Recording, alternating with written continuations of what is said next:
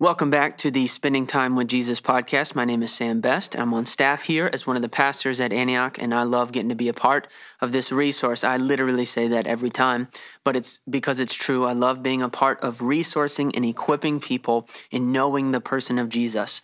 And we believe this podcast can help you in spending time with him. The the the the way this podcast works, the way that we've built this resource is it's designed to help you spend time with Jesus by giving you a handful of prompts that we believe can help help you get started to get started in spending time with Jesus. These promptings you leave here with today, they're not meant to be everything you do, but we think they can help you get started. Um, the way that we build this resource, this podcast, is we look to the previous Sunday sermon and we unpack the last thing that God spoke to us. We dive into it. We view it as an invitation for us to, with soft, soft hearts, lean into knowing Him, press into the mystery of knowing Him on this side of eternity.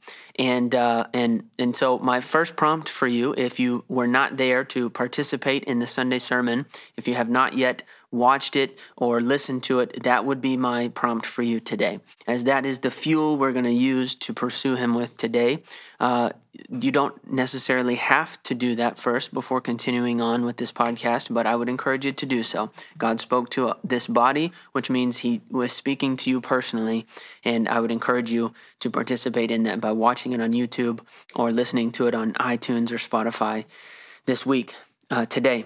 Uh, and if you were there, if you were able to participate, let's jump in. We were continuing our letters from Jesus sermon series out of the book of Revelation. And we're going to read some of those verses today. Revelation chapter 2, verses 12 through 17. This is the letter to Pergamum. Uh, let's turn there now together and read. Revelation chapter 2, verses 12 through 17, starting in 12. And to the angel of the church in Pergamum write, The one who has the sharp two edged sword says this I know where you dwell Praise God. He knows where we are.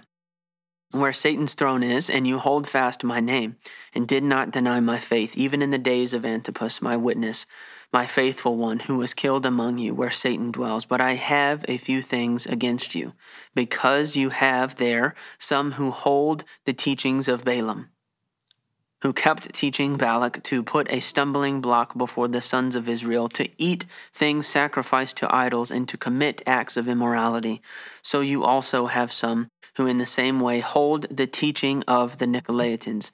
Therefore, repent I love how clear that is. Therefore, repent, or else I am coming to you quickly, and I will make war against them with the sword of my mouth. He who has an ear, let him hear what the Spirit says to the churches. To him who overcomes, to him I will give some of the hidden manna, and I will give him a white stone and a new name written on the stone, which no one knows except he who receives it. I know there's a lot there. But one of my promptings for you today, my main one, is to read through these again and to invite God's Holy Spirit to continue to speak to you concerning these.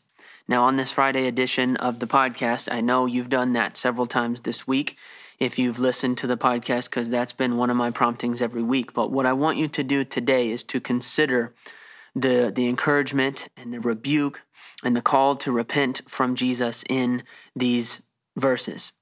Specifically, I want you to consider the rebuke. As Jesus is, is saying, uh, okay, in the encouragement, there this church is is facing well all of the outside pressures, but in this rebuke, he is saying, You're not satisfied by only carrying my name. And he points to the food to idols is about carrying a different name. It's about going to the table, just like Jesus says, Come with me and partake of me and carry my name at my table. Come and dine with me. They are doing that with other idols, with other gods. And the sexual immorality that he points to is about not having faith. And so, what I want you to do this morning is to consider the question Are you satisfied with carrying his name? Or are you, while carrying his, trying to carry his name, trying to also carry other things to satisfy you? I'm going to pray for you as you get started on this journey, but I believe as you press in, you read these scriptures, and you ask this question, I believe he's going to speak to you. You, you take uh, account of your own life by asking yourself this question, but also listen to Him and, and listen to what He has to say. And then read the promise at the end and ponder what He's saying to you today and how He's calling you in to carry His name, to be who you were made to be. I'm going to pray for you. Jesus, we're here for you. We're here to carry your name. We declare that now, but but we ask this morning as we ponder this question are we carrying your name? Are we satisfied with carrying your name only? Would you speak to us? Would you reveal to us? Would you show us any way that we're not choosing to be satisfied or not completely being satisfied with you because we're going in other directions and we're not having faith in you? We're not having faith uh, to believe and to trust that your way is better, that we can make our own way, that we're choosing to walk away from you, that we're choosing sin. Teach us, show us. Our heart's desire is to know you, to carry your name, to be a part of your kingdom. So we're humbling ourselves this morning by asking this question and asking and inviting you to speak to us. In your name, Jesus, we pray. Amen.